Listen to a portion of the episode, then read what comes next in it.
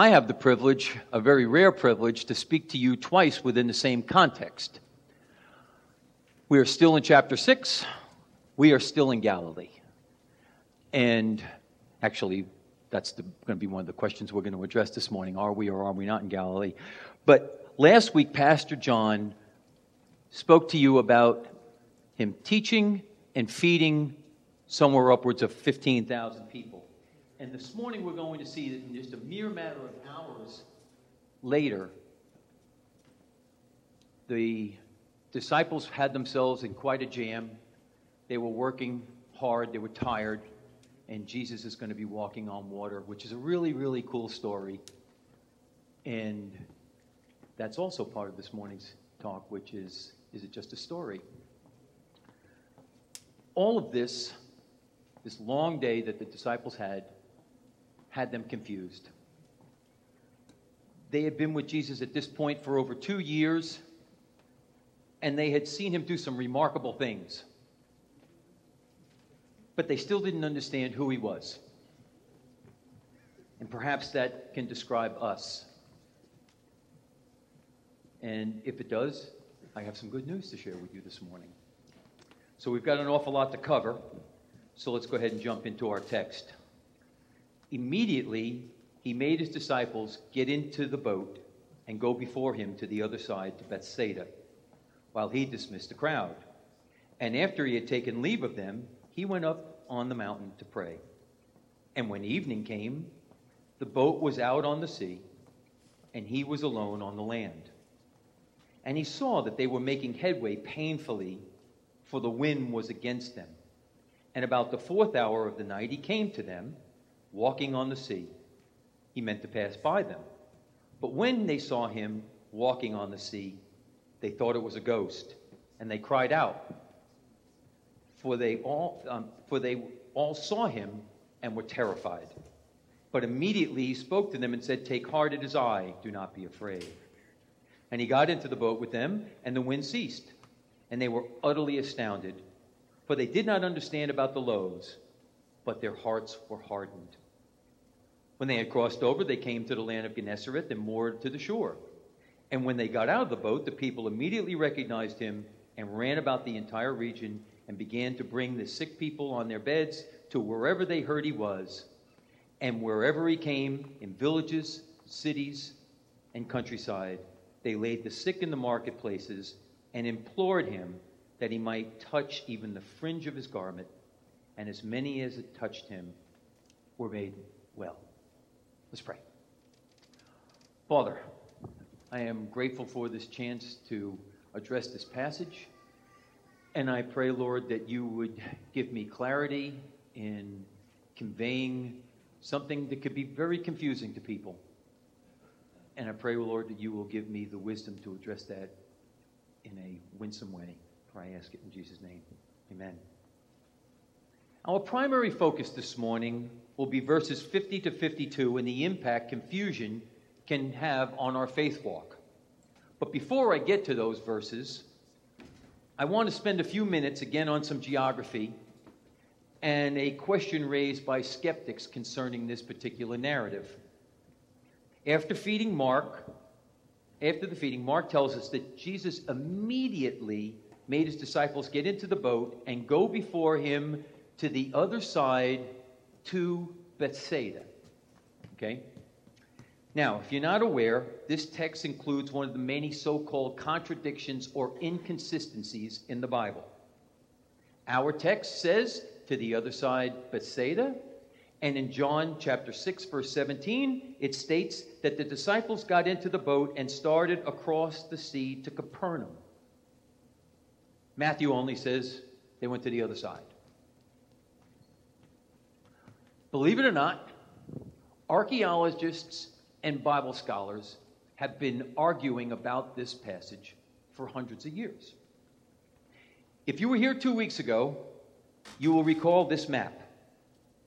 You'll note Bethsaida is in bold at the top northeastern end of the Sea of Galilee.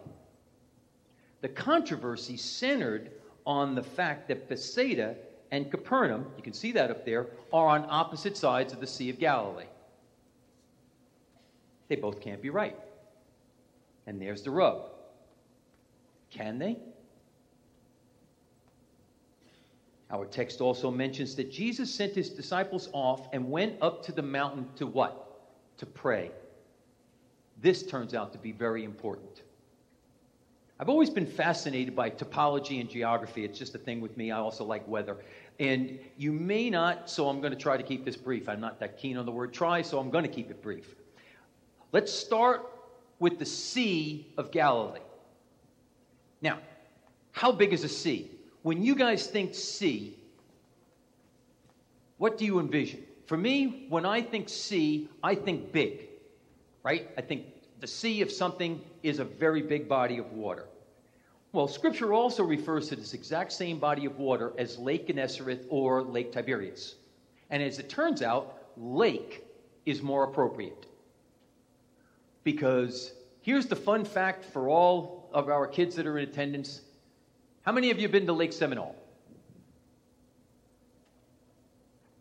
Been to Lake Seminole? You know where it is? It's just down the road, just past us. Keep going down Spring Creek Road, you get there. All right. Lake Seminole is literally six square miles bigger than the Sea of Galilee. Pretty small. I don't think of Lake Seminole as a big lake. It turns out it's smaller than the Sea of Galilee. What's the difference, biggest difference between the Sea of Galilee and Lake Seminole? Well, well, for one, the Sea of Galilee has mountains. Last time I looked, we don't have many. Not down this end of Georgia. So there's only one mountain on the western side, and it's on the southwestern side. It's called Mount Tabor. Now, that would support John's account because Capernaum would then be directly across. Across, just going north. Here's the fascinating bit the word Bethsaida, oh, I'm sorry, I need to go back. On the eastern side of the lake, it's a, it's a mountain range. It goes right up to the edge of the shore, which, if you remember last week when John was speaking, what was he doing before he fed them? He was doing what? He was teaching. Okay? And he tended to teach from a boat on the shoreline. What makes a more natural amphitheater than a group of mountains that are on the side of a body of water? It's just a natural amphitheater. The likelihood, in my opinion, based on what Jesus was doing and where he was doing it, he would have been on the northeastern side where it says Gersa. Okay? That would support John's account, right? Capernaum straight across, Mount Tabor straight up to Bethsaida. Here's the fascinating bit the word Bethsaida means house of the hunt and was used throughout the Middle East for hunting and fishing locations.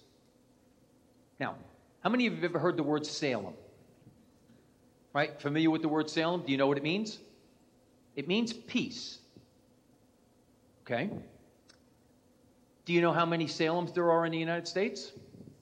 Any guesses? One more than half 26. There are 26 Salems in the United States. What's that got to do with Bethsaida? Good question. In 2018, archaeologists unearthed the remains of a village called Bethsaida, Galilee between Capernaum and the Gennesareth Valley. Ah, there's two Bethsaidas. One's in Galilee and the other one's in the Decapolis. So why spend so much time on this? Because our theme this morning is about being confused. When skeptics emphatically state that archaeology, or any other science for that matter, has proven the Bible wrong, what they're really saying is this based on what we know right now, what the Bible is saying can't be right. That's the conclusion that science has declared that they've proven the Bible wrong. It took archaeologists a couple of hundreds of years to discover the formerly hidden Bethsaida.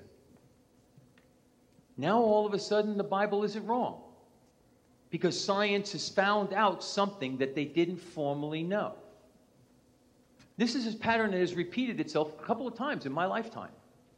I can think of the five roof colonnades that they said didn't exist, and then they just found them a couple of years back. So we have to have caution when science declares the Bible to be in error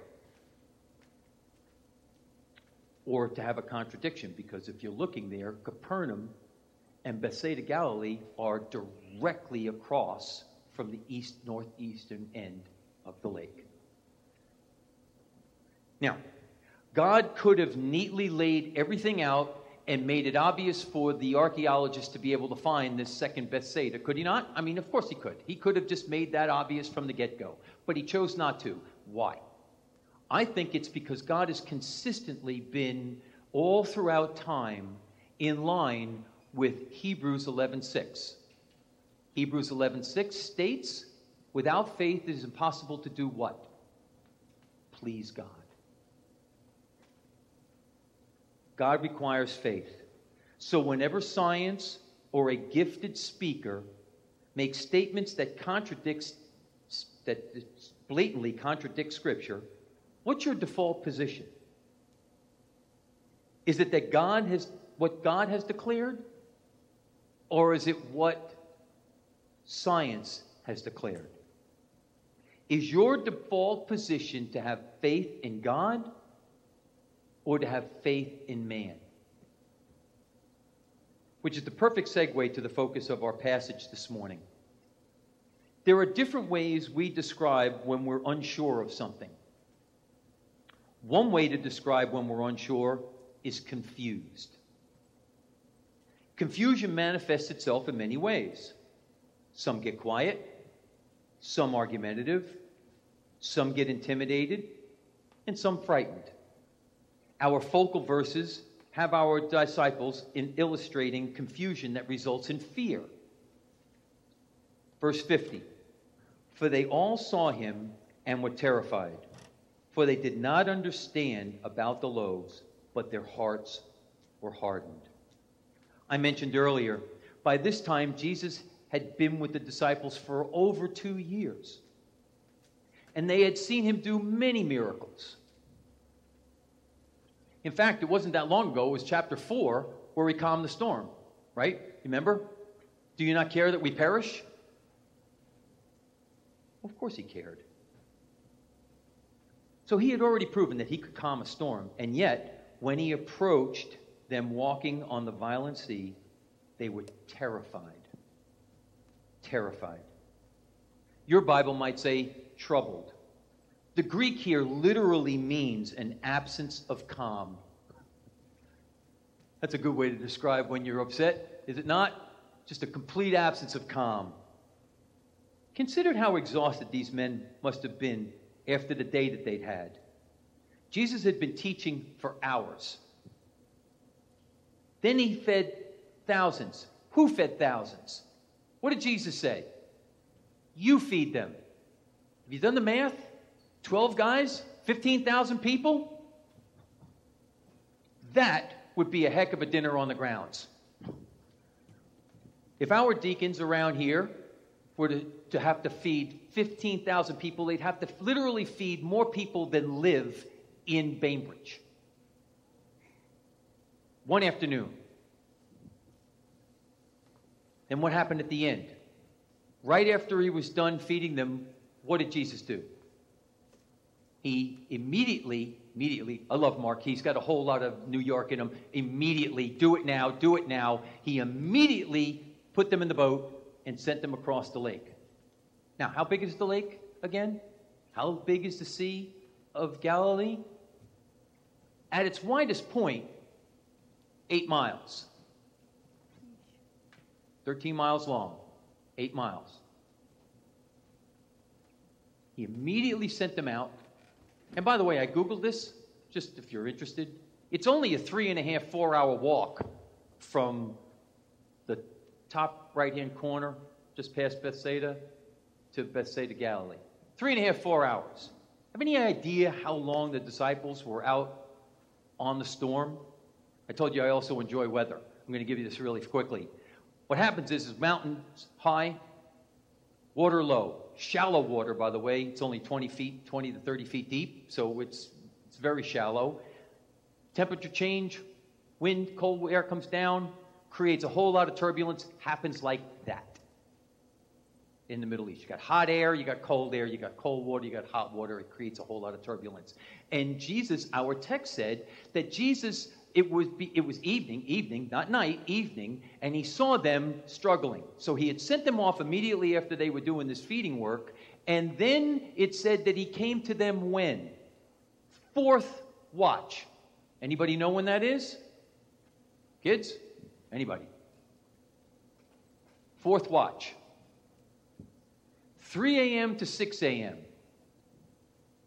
So, how long were they out there fighting in a storm? That, where they all knew it was only a three to four hour walk. They had to be fighting this storm for hours, probably six, maybe eight hours. After a day that started with a really long session of teaching and feeding 15,000 people, they were exhausted. They were probably not just exhausted. I know what I would be irritated. And then you see a ghost. You see something. It's a vision. You're not sure what it is, but you see it. If you're confused about who Jesus is and what he's up to and what he's doing, it's. Now, most of us might not be thinking terrified, but are you thinking about how tired you would be after a day like that? After probably close to 24 hours of a really grueling day. Troubled and confused to me seems pretty reasonable. Skeptics, and many of us, aren't a whole lot different than the disciples. Generally speaking, we deal with confusion and things we don't understand in one of two ways. We either dismiss it or we fear it. As noted earlier, skeptics dismiss anything inconvenient to what they want or can't validate scientifically. For people who want to believe but are confused, fear is one very understandable reaction. However, the end of verse 52 to me struck me as very harsh. They did not understand about the loaves, but their hearts were hardened. Their hearts were hardened. That phrase just, I have to be honest, I was studying this and that phrase really bothered me. You know, I don't know about you guys, but when you're reading scripture, you ever read anything and you just go, it just doesn't sit right. Well, it turns out that this particular passage, this particular phrase, is another case of what I refer to as British English. Right? Most of our translations are translated into the British version of English, which, as all of us know, is not really all that accurate against American English. As most of you know, my New York English isn't the same as your Southern English. So even in America, different. It's certainly different than British English. And what I love here is that the literal meaning of the Greek word translated hardened means lack of feeling due to callous. Now, it strikes me as odd that they would have a word that would mean all of that. Lack of feeling due to callous. Ever had a callus? Sure you have. What is callus? It's dead skin. Is it not? Can you feel anything where you have a callus? No. Why? Because it's dead. All right, now I know what some of you are thinking. Okay, Roy, I'll give you that. But how is dead better than hardened? Because it's instructive.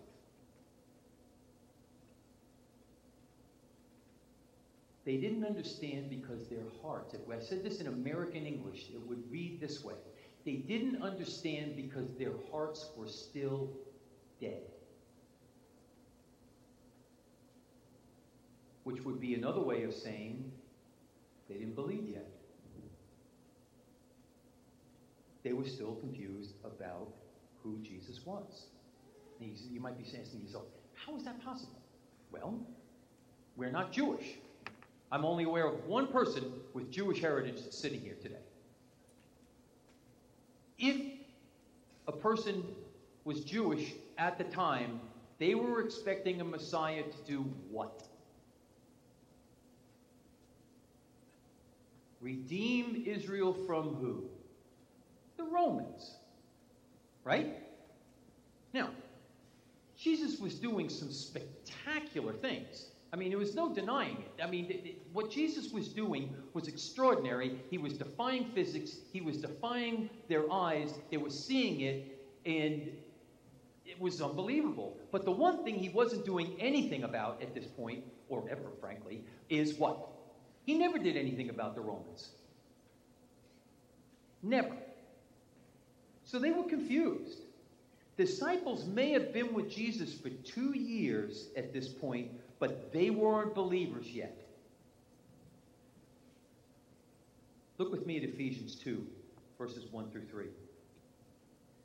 And you were dead in the trespasses and sins in which you once walked, following the course of this world, following the prince of the power of the air, the spirit that is now at work in the sons of disobedience, among whom who we all once lived in the passions of our flesh, carrying out the desires of the body and the mind, and were by nature children of wrath like the rest of mankind. That's every single one of us, including the disciples who had been with him for two years. Outright skeptics and spiritually dead religious people aren't that much different. The skeptic completely rejects God. It's pretty simple. I just don't believe it. Others who think they know who God is try to make God fit into the God that they've created. They want God to fit in the world that they've created for Him not the other way around. I mean, frankly, that's the big distinction between an outright skeptic and a religious person that doesn't believe in Jesus.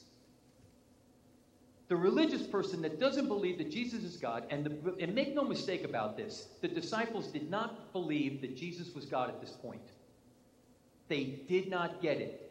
And for the record, we're only in chapter 6. Mark has got 10 more chapters, and it's going to be a while yet before they really believe truly believe. But religious people are fixated on we understand who God is. But if they haven't based what that understanding is on Scripture, quite often what is the case is they've created God that suits the world that they want him to be. They want a world that is that has God operating and behaving in a certain way. And look at what that does. Because if God isn't acting and doing what we expect him to do, i.e., we're just like the disciples in this story, what's the problem? The problem is, is when God or Jesus doesn't deliver, well, then there's a problem. The disciples didn't understand who Jesus was or why he came at this point any differently than us. Think of this hanging around Jesus doesn't make you a, doesn't get you saved any more than let's say hanging around in a garage makes you a car. Okay? You can you can hang around a car and you can hang around religious people and you can go to church, but that doesn't mean that you're saved. These men had left everything behind to be with Jesus. They had been with him for two full years. They had seen him do remarkable things. Yet, not saved. Didn't believe he was God, didn't understand why he came. Because Jesus wasn't doing what they expected him to do. So, look, listen. That all sounds like bad news, but it's not. It's actually great news. Okay? Some of you may have been sharp enough to realize, and I don't think that the, the, the verses got put up for you, but when I spoke verse 50 and I skipped to 52, I left out the last half of 51 and uh, last half of 50 and 51 entirely, and I want to return to that right now. Immediately he spoke to them and said, Take heart, it is I. Do not be afraid. And he got into the boat with them, and the wind ceased, and they were utterly astounded. I just said they weren't believers. And as often is the case in Scripture, when either an angel or the Lord suddenly appear on a scene, what invariably do they say? Fear not. God is not in the habit of frightening his children. And I want to suggest something to you here. What he really said was, It is I am. Now, it's not good English. But it's really more literal if you look at the Greek underneath it and how it's structured.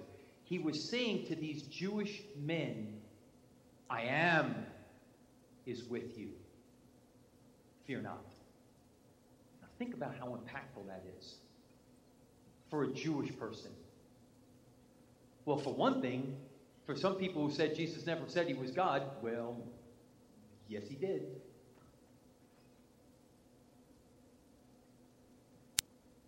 Jesus was making a very specific declaration to his disciples that even John MacArthur kind of suggested that Jesus was testing them, and I can understand that with the last half, one of the verses there. Uh, I think it's verse 42, maybe or something, it, it, where where it's, it's it suggests that Jesus was he was trying to slip by, but they saw him. I mean, I can see that, possibly Jesus was testing them. But even if he was testing them, he certainly wasn't put off by them you know, they failed miserably, just like I failed miserably, and every one of you who is a believer initially rejected and dismissed Jesus at some point. I'm not aware, I have yet to meet the person that the very first second that they ever heard about Jesus said, Count me in, I'm in. That's, all, that's awesome, it's fantastic. I've been waiting for this my entire life. I'm sure that it has happened in the history of mankind, I just have not bumped into it in my lifetime. But Jesus was saying, There's no need to be afraid because I am with you. In other words, God is with you, so don't be afraid. Which to me is a great reminder for all of us. When God is with you, there is nothing to fear. The disciples may not have believed in him yet, but Jesus was physically with them. For us, Jesus is with us and always with us from the moment we surrender to him and declare him our Lord from that moment on is just a, a remarkable verse. It's in, it's in Joshua, and it's also in the Gospel of John, and it's also in Hebrews 13.5, and it is this. In Joshua it says, Just as I was with Moses, so I will be with you. I will not leave you nor forsake you. Jesus said the exact same thing in the Gospel of John, and in Hebrews it says, I will never leave you or forsake you. Jesus doesn't just calm the storm with his words, he's with you. He was with them. And it's hard for me to convey it to you because you have to actually be a believer to literally understand the distinction. But once the Lord is with you, there's a peace. It, it, scripture says in another place, there's a peace that passes all understanding. I can't describe it any more than that. I can just tell you that I know what it is.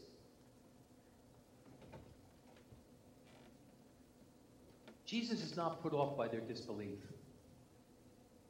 He continued to layer additional reasons for them to believe until they all the confusion cleared and they believed.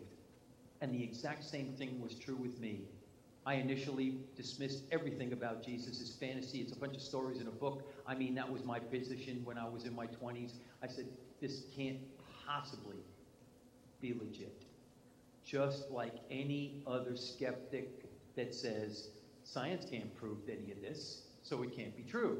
Because Jesus defies physics, he defies logic, he defies everything that we come to expect. Mark concludes chapter 6 with Jesus right back to healing people wherever he went. This, no matter what anyone may have thought about, no matter what the disciples thought about this particular episode, no matter what how dismissed everything is, Jesus, the greatest news on earth to me is that Jesus is relentless. Don't believe this? How about this? You don't believe that? How about another thing? In the case of chapter 6, Jesus moves right from them going, we don't get it, to, look with me, verse 54. And when they got out of the boat, the people immediately recognized, and here's just a, a, humorous note to me, these are the people who probably just walked around the north part of the lake, and these guys had been killing themselves for nine hours. And there they are, they're waiting. And ran about the whole region and began to bring the sick people on their beds to wherever they heard that he was, imploring him that they might touch even the fringe of his garment. And as many as had touched it were made well. Jesus is just his, his presence alone, just touching the hem of his, you know, just touching that little bit. We know the woman who was healed of her issue. We know that there was so much power in Jesus that it was it was defying everything that we understand in the natural order of things the way things are on earth. Because he was God. He was temporarily walking around in flesh, and it must have been really, really cool to be around and watching all of this stuff. But they did not understand at this point. Jesus was and is never deterred by our lack of belief. And that's the thought I want to leave us with as we begin our week. Be honest with yourself. What role does confusion play in your faith walk? Do you dismiss whatever doesn't fit your conclusions about God or Jesus? Are your conclusions based on Scripture? Or a line that I like to say, what other people have told you that Scripture, scripture says? Have you actually studied it yourself?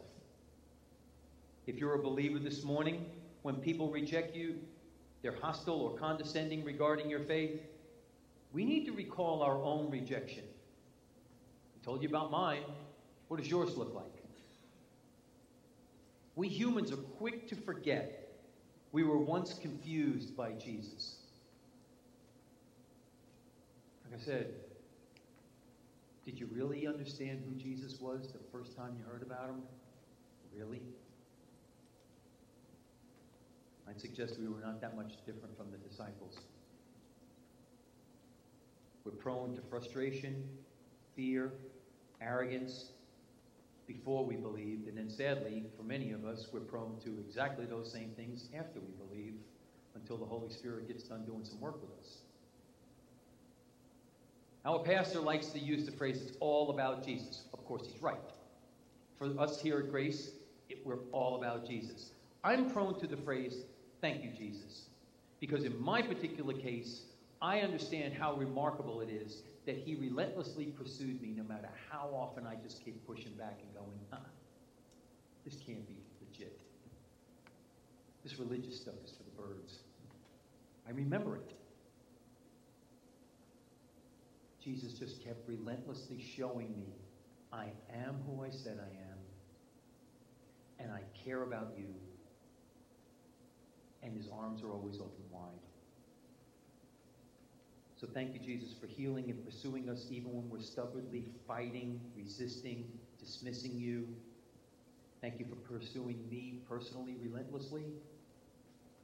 And I leave you with this question Is he relentlessly pursuing you? What have you decided concerning Jesus? Shortly, in a couple of minutes, we're going to be taking communion. Communion is one of those interesting words. It means our common union. With who? We're going to be publicly identifying ourselves with Jesus, saying, We're His. Now, I know that there's a lot of nice songs that say, He is mine, but the most important part of all of that, we're His. And in Matthew 26, he reminded us that we were to do this in remembrance of him. Remembrance of what? The fact that he wasn't who we expected him to be, he was more. But not more from the things that we tend to value in this life.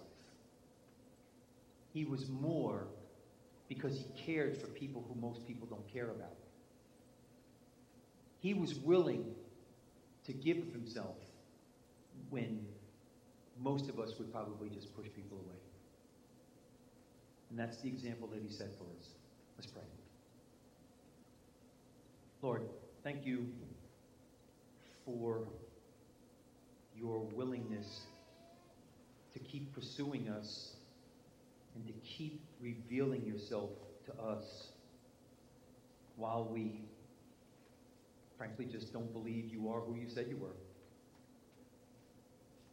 thank you, Lord, for the fact that no matter how many times we seem to push away, no matter how confused we might be, it never keeps you from relentlessly pursuing us. Thank you for loving us so much for what you did for us on the cross. Thank you for loving us enough to accept us with as broken as we are. For I pray it all in your precious name. Amen.